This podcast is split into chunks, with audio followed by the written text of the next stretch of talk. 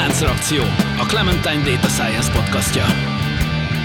Körményi György vagyok, fizikusként diplomáztam, aztán adatelemzéssel és gépi tanulással kezdtem foglalkozni. És azt hiszem, ma is így döntenék. Kovács Gyula, Data Science Trainer. Célom az adatelemzési kultúra minél szélesebb körben való elterjesztése. Póli Ferenc, digitális terméktervező, tanácsadó, startupper és podcaster, akiben évtizedek óta harcol a programozó és az újságíró.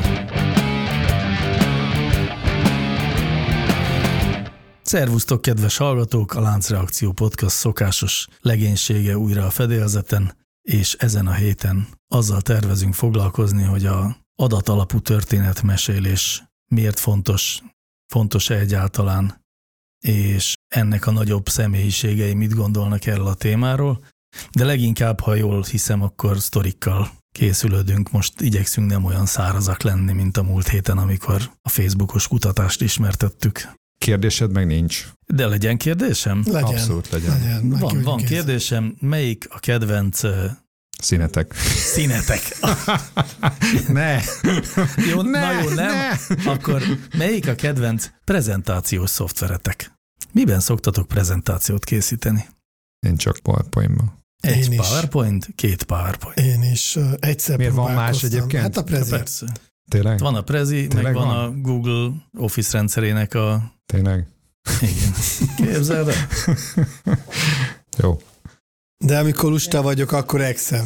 Érdekes, de a Keynote-ot egyiketek sem mondta meglepő módon. Mondjuk azt én se szoktam használni, soha, pedig én Apple alapú vagyok. Jó, hát ezt is kiderítettük. A PowerPointról egyébként lesz szó, vagy hát nem tudom, hogy erre kitérünk-e, de... Kifogunk. Akkor nagyon jó. Én nagyon utálom a PowerPointot, bevallom nektek, férfiasem. Na, beszélj róla. Most kiadhatom magamból. Abszolút. És pontosan azért utálom, ami miatt szerintem ma szóba fog kerülni, hogy volt egy időszak az én korporát életemnek, mármint amikor még ilyen nagyvállalatnál dolgoztam, hogy lényegében, hogyha nem tudom, a kollégáimat meg akartam kérdezni, hogy rendelünk-e együtt ebédet, azt is egy PowerPoint slide-on kellett tegyem. Különben nem válaszoltak, de az, hogy valami értekezletre bevigyek egy gondolatot, azt nem lehetett más, hogy megírjak egy szöveget, azt is abba kellett. Szóval hogy valahogy volt egy olyan fajta túlhasználata a PowerPoint-nak, amitől én valahogy elfordultam tőle, meg nagyon belém égett az, hogy volt egy esztétika, a PowerPoint esztétika. Ez biztos mindjárt emlékeztek, hogy egy időben minden prezentáció az a PowerPoint-nak a default slide dizájnjával készült, volt talpas Times New Roman betű, meg ilyen elég direkt színek, és akkor az abban készült de minden. De ez mikor volt az idő? Hát szerintem a 10-es évek. Vagy előtte. Bevallom őszintén, nekem már a talpas junior koromban, amikor még tényleg régen, 20 évvel ezelőtt már gyakorlatilag, akkor ilyen alapvetés volt, hogy valamilyen design elemeket, önálló design és saját design elemeket mondjuk cégesen, vagy akár személyesen is az ember a PowerPoint-ba alkalmazott, és ugyanez sokat változott azóta, mert voltak különböző korszakok, de sose használtuk az alapjait a PowerPoint-ban. Ezt nagyon helyesen tettétek, de nem volt mindenki ilyen gondos, és sokan abszolút az alapokat használták, és csak úgy, mivel hiszen gyorsan kellett... Szóval én ezt megdöbbenéssel hallgatom, hogy van ilyen. Abszolút van ilyen. Én meg azért szerettem a PowerPoint-ot szemben veled, mert ez az a pillanat, amikor az adatelemzési projektnek eljutok abba a szakaszába, hogy a káoszból végre rendet csinálok. Tehát van rengeteg eredményem, van rengeteg diagramom, van rengeteg gondolatom, és amikor a prezentációt csinálom, akkor szokott eljutni az a pillanat, amikor szűrök, szelektálok, összerakok, mit mivel rakjak, mutassak össze, színezek, és megpróbálom olyan formátumra hozni, hogy egyszer csak mások számára is emészthető üzeneteket tartalmazzon egy-egy dia. Ez a projektnek állítom, hogy a legkreatívabb szakasza. Tehát én ezt szeretem. Akiben nincs ez a rendmánia, mint bennem, az valószínűleg ezt a részét nem tudja ennyire élvezni. Aki viszont érzi azt, hogy az, hogy már megvannak az eredmények, az még nem a vége. Tehát még van egy nagyon fontos rész, hogy rajtad kívül még más is megértse az eredményeket, annak ez egy ilyen rettentes jó, és ilyen értelemben a PowerPoint nagyon jó. Tehát, hogyha valakinek rutinja van, nagyon gyorsan lehet viszonylag jó összerakni diákat. Úgyhogy én ilyen értelemben annyira megszerettem, hogy próbálkoztam én a prezivel néhányszor, de valahogy nem éreztem rá arra. Talán azért is, mert én ilyen lineáris típus vagyok, tehát szeretek A-ból B-be, B-ből C-be, C-ből D-be eljutni, és a PowerPoint pont ez a logikája. A prezibe ugye oda-vissza tudsz ugrálni, zoomolni, kinagyítani, tehát ott komplexebb idézőjelbe történetet kell felépíteni, ami biztos rohadt jól meg lehet csinálni, de az már meghaladja a képességeimet, hogy ilyen komplex folyamatot felépítsek. Itt viszont megvan az eleje, megvan a közepe, megvan a vége, és mosom kezeimet a végén. Én még csak annyit szeretnék a PowerPoint-hoz hűzni, hogy ami bennem mondjuk az elmúlt 20 jó pár évben a PowerPoint-tal közös életemben lezajlott, az alapvetően egy redukció volt inkább, tehát hogy egyik legelső prezentációm, emlékszem, hogy szénné volt animálva például. Ó, igen. És az akkori lehetőségeket szerintem csutkáig kimerítettem, és hát az ezzel kapcsolatos utamon, ugye volt egy podcast adásunk is, amit részben ennek szenteltem, mert ugye a Patrick H. Winstonról, amikor beszéltünk, meg ő neki egy MIT-s előadását ajánlottam ugye a hatásos prezentációról, és akit érdekel, azt keresse vissza, mert szerintem megéri. Nem is a mi podcastunk, de ugye a YouTube-on keressen rá. Ő évtizedeken keresztül tartott ezt a híres előadását, illetve kurzusát ilyen kezdő kutatóknak. Szerintem baromi érdekes és megfontolandó dolgokat mond. Önöki az egyik ilyen nagy alapvetése, hogy tulajdonképpen amikor te előadsz egy színen, PowerPoint-től kapcsolatos legtöbb probléma onnan származik, hogy mindenki a PowerPoint-ba kapaszkodik. Tehát, hogy alapvetően azt úgy kéne előadni, mint ha ott se lenne az a nyavaja. Úgy kéne tudni előadni, és igazából amikor már így valamennyire elő tudod adni, tehát hogy már arra tudsz hivatkozni, akkor aztán oda teheted magad mögé, de akkor csak egy ilyen nagyon letisztult valamit tegyél oda. Na de forduljunk rá szerintem arra a témára, amit Gyula hozott, és ami a történetmesélés fontosságáról szól. Elmondod, Gyula, hogy miért fontos a történetmesélés az adott tudományban? Hát ugye maga a tágabb fogalom, amiről már többször beszéltünk, ez a data literacy, ez ugye az a fajta része az adatelemzésnek, amiről előbb is beszéltem, hogy az adatoknak a megfelelő kommunikáció, az eredményeknek a megfelelő kommunikációja. Ez egy óriási terület, és ezen belül van a data storytelling, ami már egy konkrét megoldási javaslat, hogy hogyan adjuk át a tudásunkat másoknak, aminek a legfontosabb érdemi része az, hogy történetbe próbáljuk ágyazni a dolgokat. Az, hogy konkrétan ezt hogy lehet, majd néhány példát majd később fogok mutatni rá, méghozzá Brent Dykes úriembertől, akiről ma szeretnénk beszélni konkrétan, ugyanis a data literacy-nak már vannak nagy ágyúi. Ez a Brent Dykes, én őt követem a LinkedIn-en, meg még másokat is, de ő rak ki legjobb posztokat szerintem. Van a Nancy Duarte, ő is nagyon nagy név, Ben Jones, akinek nagyon jó könyvei vannak. Van az Alberto Cairo, akinek egy nagyon nagy könyve van, nagyon hosszú, tök alapos, elég száraz, de ha valaki ebbe el akar mélyedni, leti azzal kell kezdenie. És van Brent Dykes-nak is két könyve. Én elején csak azért kezdtem el követni a neten, mert olvastam tőle, nagy bajom nem lehet, de aztán arra jöttem rá, hogy rendszeresen tök jó kis posztokat rak ki, úgyhogy mindenkinek jó szívvel ajánlom, hogy kövesse. Maga az úriemberről annyit kell tudni, hogy intenzíven benne volt az iparba, tehát nagyon nagy cégek, Microsoft, Sony, Nike, Amazon dolgozott, elsődlegesen marketinges, adatelemzésekkel is foglalkozott, magával a kommunikációval, hogyan kell az adatokat, eredményeket megfelelően kommunikálni, és hát ez egyértelmű volt azt hiszem az életében, hogy előbb vagy utóbb ennél a data literacy-nél köt ki. Azóta ő előadó, független előadó, publikál, cégei vannak, tanácsokat oszt, úgyhogy egy sikeres vállalkozó és véleményformáló ezen a területen, akiben azt szeretem, hogy vannak jó gondolatai, amikkel lehet jókat domálni is akár. Úgyhogy arra gondoltam, hogy ma mondok néhány dolgot, ami tőle van, vagy a könyvéből, vagy valamelyik posztjából. A könyve, amivel kezdi, egy nagyon egyszerű mondat, mindenki elemző lett vagy lesz. Szabad véleményezni, vagy majd... Igen, már most lehet. Én csak annyit írtam ide, hogy ez olyan szinten így van, erről posztoltam is pár hónapja, hogy maga az okostelefon ontja a statisztikákat, milyen időjárás lesz órásbontásban, lépésszám, kalória, mennyit fogyasztottam, nekem van napelemem, fontosan nézem, mennyit termel, alvási adatok, részvényárfolyam, folyószámlaegyenlegem netbankon, soroljam, annyi adat van, amit úgy elemzünk, hogy 20 éve, 30 éve ilyen nem volt az ember életében, és a legtöbb ember ezeket nézegeti, és öntudatlanul elkezd elemezni, vagy legalábbis adatokat értelmezni. Szóval a cinikus megjegyzésem annyi, hogy az illető úr az elemzőknek akarja értékesíteni saját magát, meg a szolgáltatásait, meg a bármit, amit csinál. Ezért természetesen az ő zsánerükben, meg a kedvükre fogalmaz. Természetesen nem mindenki elemző. Nem, tehát azért, mert én annak érzem magam, meg te annak érzed magad, meg így vagyunk így ezzel egy páran, és nekünk akar szólni, ezért rám ez igaz, meg rád ez igaz lehet, amit ő mond, de attól még az sok ember van, akinek ez így meg se fordul a fejébe soha.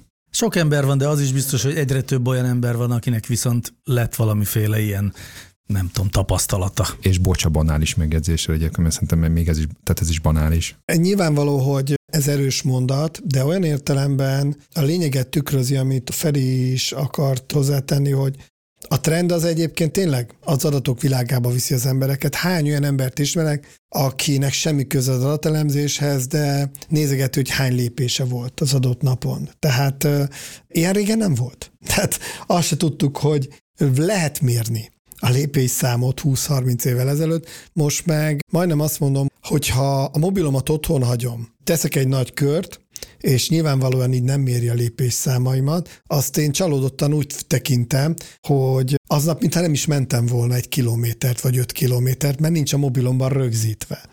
Tehát ilyen szinten átalakult a gondolkodás. Erről le kell szokni, Gyula. Hogy örülnek mondjuk az orvosok, amikor mondjuk egy vérkép eredményével, vagy valamilyen vizsgálati, ilyen számszerű eredményével mész, és ökdösöd a papírt, hogy te azt olvastad az interneten, hogy ez sok vagy kevés. Bocsánat, ehhez egy nagyon-nagyon ide nem kapcsolódó megjegyzésem van, de olyan régen tervezem, hogy nem olyan régen, de terveztem, hogy elmondom, mint képzeljétek el, voltam személyzeten, és kaptam egy leletet, ami hát ilyen latinul volt írva, és egy szót se értettem. Igen, általában latin. És úgy gondoltam, hogy itt orvosi latin várja. Ráadásul orvosi latinul. És első körben lefotóztam, mert papíron kinyomtatva kaptam, lefotóztam a telefonommal, ami azonnal átalakította a digitális szövegé, majd odaadtam a ChatGPT-nek, hogy elmagyarázná, de kérlek. És a ChatGPT zseniálisan elmagyarázta. Tényleg? Igen. Tehát először is az összes idegen szót azt egyenként megmagyarázta, hogy melyik mit jelent, majd összefoglalta, hogy ez egy személyzeti orvosi lelet, ezt és ezt jelenti.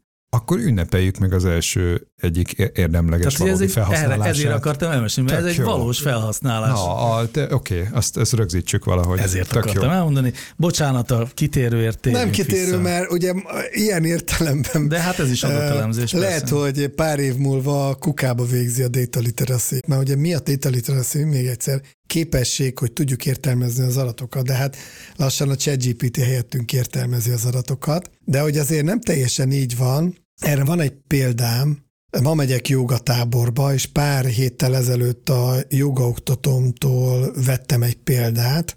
Joga guruk körében van egy olyan nézet, hogy már a születésünk pillanatában fix, hogy mennyit fogunk lélegezni. És gyakorlatilag ennyit adott a sors, és akármit csinálunk, ennyit fogunk lélegezni az életünk során. Van, aki kevesebbet, van, aki többet. És amikor ezt kimondta, akkor poénból beszóltam a joga órán, hogy akkor innentől nem sportolok, mert hogy akkor gyorsabban vesszük a levegőt. Igen. Tehát én nem fogom rövidíteni az életemet. Valószínűleg ezt tudta Churchill is, amikor megkérdezték, mi a hosszú élettitka, és azt mondta, hogy csak semmi sport. Így van. És megvakarta a fejét a jogaoktató, és azt mondta, hogy ez neki is eszébe jutott, de ugye nem hagyta nyugodni ez a gondolat, hogy a sport az árt az életünk hosszának. Ő egyébként nagy sportember is egyben, és azt mondta, hogy igen, de hogyha sokat sportolunk, akkor a pulzusszámunk nyugalmi helyzetben lecsökken, és így végül is összességében a sporttal növeljük az életünk hosszát, mert jóval többet vagyunk nyugalmi helyzetben, mint amennyit sportolunk. Na és ezt azért írtam le a blogposztomban is, hogy adatok értelmezése, az nagyon sok szintje van. Lehet a legfelső szinten akár téves következtetéseket levon a legfelső szint alapján. Itt például az, hogy ha sportolok, akkor nő a pulzusszámom, tehát megrövidítem az életem, de nagyon sokszor ott kezdődik az elemzés, hogy 2, 3, 4 szinten lejjebb megyünk, és a nagy szívfájdalma egyébként az, hogy a napi gyakorlatban én azt hiszem ész, hogy ez a fajta mélyebb gondolkodás, hogy az adatok mögött ténylegesen mi van, ez rohadtul hiányzik az üzleti kultúrából. Remélem, hogy a légzésszámról beszéltél, és hogy nem igen. A pulzusszámról. Nem, a légzésszám. Most tényleg csak annyi és zárójeles megjegyzés, hogy természetesen itt a légzésszámnál sokkal inkább az anyagcsere szintjéről van szó, tehát az egyáltalán nem szükségképpen fog neked a légzésszámod is olyan mértékben csökkenni, mint a pulzusszámod. De az, hogy mit akartam kifejezni, azt gondolom átjött, hogy több rétege van az igazságnak, és érdemes sokszor mélyebbre ásni, aztán lehet, hogy a második szint se a valóság, tehát lehet, hogy még mélyebbre kell ásni, vagy lehet, hogy a legfőső szint nem kell tovább gondolni a dolgokat. Vagy ránk omlott az egész. A lényeg az, hogy nagyon-nagyon nem triviális az elemzésekből kiámozni, hogy mi is az igazi valóság, és mi az, ami ilyen, hogy is mi a déli báb, és valójában úgy tűnik, hogy az adatokból ez kijött, de valójában semmi értelme. Na, de tegyük fel, hogy van már valami konkrét képünk, hogy mit hoztunk ki az adatelemzésből, és itt kezdődik a storytelling, itt kezdődik a data literacy. Hogy adjuk át? Na, ebben Dykes szerintem az egyik legjobb. Rengeteget posztol erről, meg a könyve is erről szól. Eleve egy tök triviális dolgot leír a könyvében, amiről nem szoktunk beszélni, hogy kétféle kommunikáció van, az egyirányú, meg kétirányú. Ami most itt tök jó, hogy elmondtam, de legyünk őszinték. A életünkben hány egyirányú kommunikációban vagyunk, hogy az egyik csak beszél, és a másik meg hallgat. Hát mi podcasterek hétről hétre, de ez valóban nem mindenkivel van így. Na most Dykes abszolút a másik irányt propagálja, hogy legyen kétirányú a kommunikáció. Ott van egyáltalán esélyünk, hogy átadjuk azt a tudást, és erre az egyik legjobb eszköz szerinte ez a data storytelling, ez a történetekbe való ágyazás, ami nem könnyű egyébként, majd erre lesz egy-két példám. Ő egy olyan példát hozott, ami lehet, hogy igaz, lehet, hogy nem, vagy lehet, hogy jó, lehet, hogy nem, de hogy miért működik jól a storytelling, arra talán Godard idézet a legjobb válasz. Váratlanul felbukkant a francia új hullám. A 60-as évek emblematikus rendezője, Jean-Luc Godard, aki durván magyarra fordítva azt mondta, hogy néha a valóság túl komplex. A történetek rakják valamilyen keretbe az egészet. Ehhez van egy Wittgenstein idézetem, hogy ne csak a francia hullámmal nyomuljunk, mert hogy ezt én is régóta keresem, hogy mi a megfejtés annak, hogy az emberek ennyire rá vannak gyógyulva a történetekre. És Wittgenstein azt mondta, hogy a világ, amelyel találkozunk, tények felfoghatatlanul nagy összessége. Hogy ezek a tények milyen módon kötődnek egymáshoz, az nem önmagukból következik, ahhoz, hogy megértsük, hogyan függ össze egyik a másikkal, történetre van szükségünk, amely bemutatja, mi az ok és mi az okozat. Uh-huh. És én ezt nagyon szeretem, ezt az idézetet. Valahogy ott a kötőszövete a világ információinak az a történet a mi fejünkben. Szerintem a öreg vak történetmondó Homérosz is biztos tudott van erre valamit mondani, talán mondott is, csak már nem tudjuk. Nem, hát igen. Ugye kutatások, pszichológiai kutatások bemutatták, hogy mérték, hogyha számokat, diagramokat mutatnak embereknek, akkor az agyi aktivitás milyen, meg amikor ugyanezt történetbe, ez egy kis történet, és ég és föld. Tehát onnantól kezdve, hogy történetben ágyazzuk a számokat, és sokkal, de sokkal aktívabb, majdnem az összes agyi terület elkezd aktivizálódni. A számok láttán 2 vagy 3. De én meg megint hadd kötözködjek, nyugodtan. Mert szerintem simán van, aki meg a számoktól kap szívdobogást. Aha. És lehet, hogy én az én értelmezésemben azok inkább azok az elemzők egyébként. Hát valószínűleg ezért ezek az agykutatások ezek elég általános érvényűek. Tehát, hogy most a friss mozi élményemről, az Oppenheimerről citáljak egy jelenetet, amikor ugye azt hiszem a Teller, most bizonytalan vagyok, de valószínűleg a Teller kiszámol valamit, hogy hogyan nem lehet megcsinálni, mert ő ilyen antagonista ugye a filmben, és akkor gyakorlatilag egy nagyon vicces a jelenet, mert nem nagyon gondolták ezt túl, hogy hogyan lehetne vizualizálni, pedig lehetett volna valószínűleg, de egy darab papírt állkörbe. 15 ember is így nézik, és hogy mindenki ránéz a levezetésre, és akkor azonnal, tehát ez eleve egyébként ilyen légből kapott, és béna, de mindegy, de a hatás kedvéért nyilván, és akkor egyszer csak az Oppenheimer, aki egyébként a táblánál áll, és próbál ilyen látványos prezentációt tartani, vagy valamiről beszélni, és akkor végül is ő is kénytelen menni. Ő is ránéz a papírra, és ő is mondja, hogy Hát igen, hogyha összejön 10-15 zseni, akkor valószínűleg a számok elegek, de a többsége az embereknek nem Matrix szemegen keresztül nézi a világot. Maga a történet egyébként arról szól, hogy a Világbankba ki akartak rúgni egy Denning nevezetű úriembert, ön nem vette a lapot, hogy ki akarják rúgni, úgyhogy elfogadta, a csontot, amit hozzádobtak, hogy a knowledge management, tehát a tudásmenedzsment, ami a 70-es években nem nagyon tűnt semminek, hogy azt csinálja, és ahogy elkezdett belemélyedni, döbbent, hogy ez egy tök jó dolog, hogy adatok, információk, dokumentumok, tehát egy tudástárat felépíteni, milyen hasznos lenne egy ilyen világbanknak, és onnantól kezdve állandóan ment a menedzsment elé, és mindenféle számokkal be akarta bizonyítani, hogy mennyire jó lenne, ha ilyet csinálnának meg intenzívebben, mert mondanom se kell, hogy ez az osztály ez egyfős volt. Az ő osztálya? Az ő osztálya. De akkor ő lehetett a vezető, nem? Ő volt a vezető, meg a mindenes, és talált egy sztorit, hogy egy zambiai gyerek, ahol malária járvány volt, mindenki kipusztult volna, de a neten valahogy, ami akkor nem volt jellemző, tehát ez valószínűleg nem is a 70-es évek, hanem 2000-es évek, talált valamit a malária ellen az egészségügyi világszervezet honlapján, és azt letöltötte, gyógymódokat, stb., és ott tök nagy sikertörténet volt a malária kezelése, és ezt a sztorit bevitte a menedzsment elé, hogy mekkora ereje van a tudásnak, és erre felkapták a fejüket, mert ez már történet volt, ezek nem számsorozatok. És az nem nagyon érdekelte őket, hogy valójában ennek milyen az igazságtartalma, mert most ez így, én bennem inkább kérdések merültek fel a... Hát ez a lényeg. Tudván, hogy hiszed, onnantól ezzel hiszel. Máig hullanak az emberek maláriában, Afrikában. Hát lehet, igen. Hogy Zambiának igen. Ezen a részén. Lehet, hogy abban a faluban nem. Aha, lehet. Nem, attól tartok. Na és ez miért tetszett ez a történet, bár annyira azért nekem se, hogy ugyanezt átéltem cégeknél, amikor prezentálok, hogy bemutatom, hogy hogy alakulnak, nem tudom, a késedelmes fizetővevők aránya mondjuk 60%, most mondok egy számot, és akkor ott mindenki tovább bóbiskol, és akkor ilyenkor mindig elő szoktam venni egy konkrét vevőt, hogy na itt van például ez a vevőnk, amelyik az esetek 93%-ában késve fizet, sőt, több mint 7 napos késedelembe szokott kerülni, és azonnal felnéznek, hogy várjunk, ez az a cég, amicsoda, de lehet ügyfelet, lehet kollégát, hogy a kollega ennyi százalékkal lassabban dolgozza fel az adatokat, vagy a hitelkérelmet, mint a többi kollega.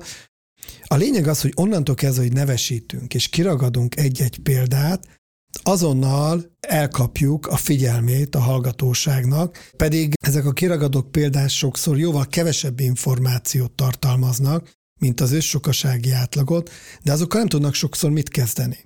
Ha így tekintünk a storytellingre, akkor ez egy nagyon hatásos trükk arra, hogy felkeltsük a figyelmet, hogy itt nem arról van szó, hogy nem kell elmondanunk a főbb számokat, hanem itt arról van szó, hogy hogy jutunk el odáig, hogy elkezdenek figyelni rád. És például egy ilyen történetbeágyazás lehet egy ilyen trükk. Dykes erről rengeteget ír, rengeteg ilyen sztorit bemutat. Az utóbbi hónapokban posztjaiból egy-két olyan érdekes megállapítás, ami nekem nagyon tetszett.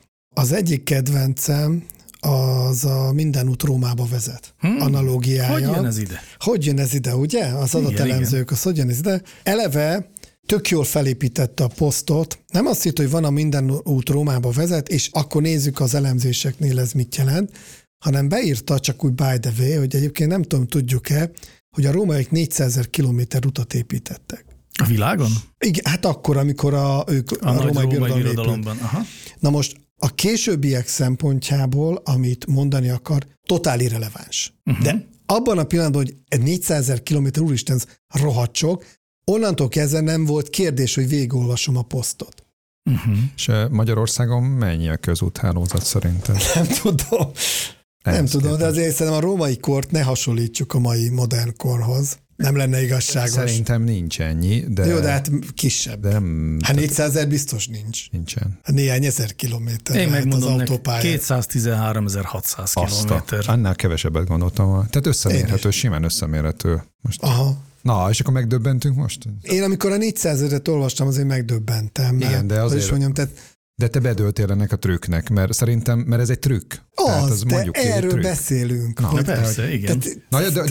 De azt is mondhatjuk, hogy oké, alkalmazzuk, mert hát ki nem alkalmazná az ilyesmit, de hogy azért ennek van. Ez egy figyelemmegtartási technika. Igen, de ugyanakkor meg azért én ebben érzek ilyen etikai vonzatot persze, de lehet, hogy én gondolom ezeket túl, de... Na majd erre visszatérünk, mert egy másik blogposztja volt, hogy az adatelemzés objektíve. Tehát vannak ilyen gátlástalan bemondások, és szerintem itt azért könnyű elvetni a súlykot. Abszolút könnyű. Én úgy gondolom, hogy a cél sokszor szentesíti az eszközt. Tehát, hogyha úgy érezzük, hogy nagyon fontos az eredményünk, de nagyon nehéz átadni, akkor ha bevetünk egy-két ilyen trükköt, akkor végül is jót teszünk, mert végre mégiscsak ezen keresztül fogják megérteni az üzenetünket, mint hogy egyszerűen végigdaráljuk, és rajtunk kívül senki nem érti meg, akkor most beljebb vagyunk. Ami miatt ezt a minden út Rómába vezet kifejezést előhozta, az arról szól, hogy ne felejtsük el, hogy mindenféle elemzésnek a vége az, hogy a végén legyen insight, és ez alapján legyen valami cselekvés. És ha ez így van, akkor tök mindegy, hogy őrült, bonyolult elemzést csináltál, valami nagyon komoly prediktív modellezés, vagy egy sima, egyszerű kis Excel táblát, egy 2x3-as Excel táblát. A lényeg az, hogy a végén eljutunk-e odáig, hogy történik valami a cégnél, vagy sem. És éppen ezért, hogyha van lehetőségünk egyszerűbben elérni azt, hogy változást érjünk el, akkor csináljuk a legegyszerűbb elemzést, ami ezt a hatást kiváltja. Nem kell a leghosszabb utat választanunk, tehát Cegléd Budapest között ne Moszkva felé menjünk, úgyis el lehet jutni Budapestig, hanem menjünk Pilisre, Vecsésre, és úgyis el tudunk, az a legrövidebb út. És ezt nagyon sokszor, nagyon sok cégnél szerintem, és jogosan mondja ezt a Dykes, ezt nem veszik figyelembe. Tehát úgy gondolják, hogy egy elemzés annál értékesebb, minél több energiát rakunk bele. Holott abszolút nem. Egy elemzés akkor lesz értékes, ha valami változást elérünk a cégen belül, és ez lehet, hogy egy atomegyszerű, néhány órás elemzés, akkor az ugyanolyan értékes, mint egy féléves, 10 szereplős, gigantikus, prediktív modellezés, meg hozzá kapcsolódó adatfeldolgozás. Hú, ez tök hippi duma szerintem. Szerintem meg nem. Szerintem nagyon rátapintott a lényegre. A tapasztalatom az, hogy sokszor nagyon egyszerű diagrammal akár gondolkodást lehet megváltoztatni. Most vagyok benne egy projektben, ott már évek óta van egy BI rendszer, és ilyen hagyományos KPI-okat néznek, és én oda mentem, és csináltam egy teljesen más típusú elemzést, és abszolút ült. Tehát kitártam egy olyan ajtót, ami addig azt se tudták, hogy van ilyen ajtó, és most agyalnak azon, hogy ez alapján hogy lehet átalakítani dolgokat, vagy legalábbis az első lépés elindult. Maga az elemzés, az körülbelül 15 percig tartott nekem. Megkaptam az adatokat, volt egy gondolatom, 2 változót, hányadosát kiszámoltam, csináltam rá egy eloszlást, és jó napot. Az előbbi megjegyzésem, a hippi duma, az nem értékítélet akart lenni, egyszerűen csak el akartam ezt a dumát helyezni egy könyökvédős, aspergeres könyvelő és egy színes göncökbe öltözött rasztás hippi között egy ilyen spektrumon. Sőt, hát akár még egy jogaoktató is. Akár egy. Sőt, nekem az még sportos inkább. Jogaoktató. Aztán van egy másik érdekes posztja, hogy lehet ez adatelemzés objektív. Ugye itt, amit említettél, hogy manipuláljuk ezekkel a történetekkel a hallgatóságot, ez Dykes feldobja, nagyon sokszor azzal vádolják őt, hogy ezekkel a történetekkel túl szubjektívek vagyunk. Az előadó határozza meg, hogy milyen történetbe csomagolja, és ezáltal mi az üzenete az elemzésnek. És erre volt egy nagyon jó válasza, hogy na de álljunk már meg, maga az egész adatelemzés, az objektív. Kezdjük azzal, hogy milyen adatokat használunk. Az szubjektív döntés. Hogyan tisztítjuk az adatokat? Az nagyrészt szubjektív döntés. Milyen új változókat hozunk létre? Szubjektív. És végigmegy az adatelemzés összes lépésén, és így leírva tényleg döbbenetes, hogy mi úgy gondoljuk, hogy ez egy determinált, kapunk adatbázist, és az, hogy mi a vége, az determinált. Elindulunk, 100-ból 100 elemző elindul ugyanonnan a startpontból, és 100-ból 100 ugyanoda fog kiukadni, és rohadtul nem. Természetesen üzleti elemzőkről beszélünk most, de azért a jellemzően, vagy legalább törekvés szinten azért a tudományban azért nem így van. Hát ott azért elég erősen meg szokták kritizálni azt, aki mondjuk például ilyen tendenciózus mondjuk az adatválogatása, és mondjuk mindig ugyanabba az irányba fut ki, és mondjuk tendenciózusan nem vesz figyelembe adatokat, mert valamit ki akar hozni. Tehát ez egy üzleti elemzésben nem azt mondom, hogy elfogadható, mert egyébként szerintem ott sem elfogadható, de mondjuk a saját munkáját úgy végzi, nem tudom ezt eléggé értékmentesen mondani, mert ő ki akar hozni valami eredményt, vagy alá akar támasztani valami eredményt, és akkor ennek megfelelően ezért mindent meg is tesz. Azért az jellemzően a főszabály szerint a tudományos munkák során az nem elfogadható, és meg is szokták kritizálni keményen. Csak ennyi megjegyzést szeretnék. Tehát az, hogy ő így mit enged meg magának, vagy így, mit javasol a céges gyakorlatban, azt azért hadárnyolja mennyivel. Uh-huh. Ha már megvan a cél, akkor nagy mozgástér azért nincs. Tehát mondjuk egy data science versenyen, amikor van egy kiinduló adatbázis, meg van a célváltozó, akkor nüansznyi különbségek vannak a beküldött megoldások között. De az üzleti életben nagyon sokszor már az is a, idézőjelben az elemző feladata, hogy mi a cél. Tehát, hogy mit fogunk modellezni, mit fogunk előrejelezni. Messze nem annyira triviális, mint ahogy sokan gondolnák. Rengeteg példát tudnék mondani, hogy ott van egy üzleti környezetben egy rakat adat, és találjuk már ki, hogy mit fogunk elemezni. Tehát komolyan. Tehát nem arról van szó, hogy itt van tessék, és csontra megmondják, hogy mit kell csinálni, hanem ott néznek rád kérdőn, hogy itt van az adat, biztos van benne valami jó, kezdjek valamit az egésszel, nekem van egy gondolatom, ami lehet, hogy teljesen más, mint egy másik elemzőnek, úgyhogy onnantól kezdve már kódoltan teljesen más irányokba megyünk el. És ez tényleg szubjektív. Tehát az, hogy mi lesz a vége, az rajtunk múlik sokszor, nem pedig egy objektív folyamat. Ami még érdekes, hogy adni ilyen példákat, hogy ahogy tudjuk érdekessé tenni a történetet, ami beágyazzuk az elemzéseinket. Sok ötletet mondod, de én kettőt emelnék ki, ami valójában egy, és ez nekem is a piszkos tükjeim közé tartozik, hogy amire nagyon odafigyelnek, amit nagyon szeretnek hallgatni, meg olvasni az emberek, valódi tapasztalat, amit te átéltél. Tehát a posztjaim nagyon nagy része olyan, hogy elmondom, hogy valami történt. Lásd, ez a jóga. Amikor egy ilyen személyes történettel vezetem be, tehát személyes tapasztalattal, és utána ezt egy ilyen bátor logikai ugrással átvezetem, hogy mit is akarok mondani ezzel kapcsolatban, ezt nagyon szeretik. Ezt úgy hívják egyébként, hogy tapasztást. Nem csak az a lényeg, hogy megértsék, amit mondunk, hanem hogy hetekkel később is megmaradjon a fejükben, amit te akartál üzenni. Ezek a személyes történetek jobban megmaradnak a hallgatóság agyában, mint konkrétan a számok, de hogyha a történetet megjegyzi, akkor utána emlékszik arra is, hogy mit akartam ebből kihozni. Úgyhogy ezt mindenkinek jó szívvel tanácsolom, hogy ilyenekből is induljon ki, hogyha akar történeteket beágyazni. A másik ilyen, ezek az üzleti tárgyalások, megbeszélések. Nagyon sokszor van az, hogy egy ilyen meetingen, konferencia folyosóján, stb. Beszélgetek szakmabelivel, és mond olyan dolgokat, ami rohadt jó. És azért építem be a történeteimbe, mert ha őt érdekli, az ő fejében ezek a gondolatok ott vannak, akkor valószínűleg máséban is. Tehát egy olyan dologról fogok írni, olyan problémáról fogok beszélni, ami valószínűleg nem az én problémám, hanem másoké is. Ugyanis ezt elfelejtettem mondani, hogy soha nem arról kell beszélni, hogy neked mi a fontos, hanem azt kell kitalálnod, hogy a hallgatóságnak mi a fontos, mert senkit nem érdekel a te problémád. Nem tudom, így 50 fölött már az ember szomorúan tapasztalja, hogy panaszkodhatsz te erről-arról, de általában az emberek unottan hallgatják, mindig az érdekli az embereket, hogy nekik mi a problémáik, és arra milyen megoldást tudsz adni.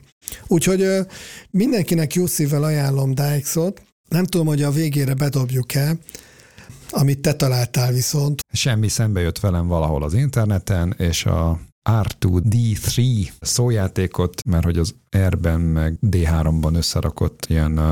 adatvizualizációk? Igen, de tulajdonképpen ez ilyen N+1 adattudományi oktató kezdeményezés akar majd lenni a szerzőktől, meg nyilván alapvetően egy demo az, hogy ők milyen ügyesek, és tényleg nagyon ügyesek. Nem mondok többet, érdemes megnézni, tehát ilyen tök jó vizualizációkat tartalmaz, és akinek ideig mondjuk kérdéses lett volna, hogy a D3 az mire képes, az itten valódi technológiai tűzijátékot láthat, hogy ez hogyan néz ki. Itt ilyen döntési fát mutogat az első részben, hogy gyakorlatilag azt magyarázza, hogy az hogy működik, és akkor egy ilyen valódi adatállományon, ami éppen ebben az esetben a San Francisco és New York-i lakásoknak az elemzése, de tulajdonképpen, hogy van egy nagy adatállományunk, és akkor válasszuk ketté, hogy melyik a San Francisco és melyik a New York, csak az alapján, amiket egyébként tudunk a lakásokról. Ezek alapján mutatja, hogy döntési fa hogyan működik, meg általában a gépi tanulás, és ez végig egy ilyen hosszú formában vizualizálva is van, és nagyon látványos. A legeslegvégezetül pedig, aki még idáig még mindig kitartott, és itt van velünk, annak meg hadd adjak egy kis jutifalatot, főleg azoknak, akik a matézisesebb oldalát szeretik a podcastunknak, hadd ajánljak egy tankönyvet a szeptemberi évkezdés környékén, ugyanis megjelent a Stanfordnak van egy An Introduction to Statistical Learning nevű anyaga, amely egy 600 oldalas statisztikai gépi tanulási nagyon alapos munka, aminek a matematikai alapja is nagyon megalapozottak, és ez egy viszonylag régóta létező nagy hírű anyag, idáig csak R-ben létezett a kódja mellé, és most július 5-én publikálták a Pythonos verziót, és ezt nagy szeretettel küldjük mindenkinek, aki szereti. És aki a számok nyelvén inkább beszél, mint a képekén. Jó, hát köszönjük szépen a figyelmet, jó képnézegetést kívánunk mindenkinek, aki nem a számokat szereti nézegetni. Köszi!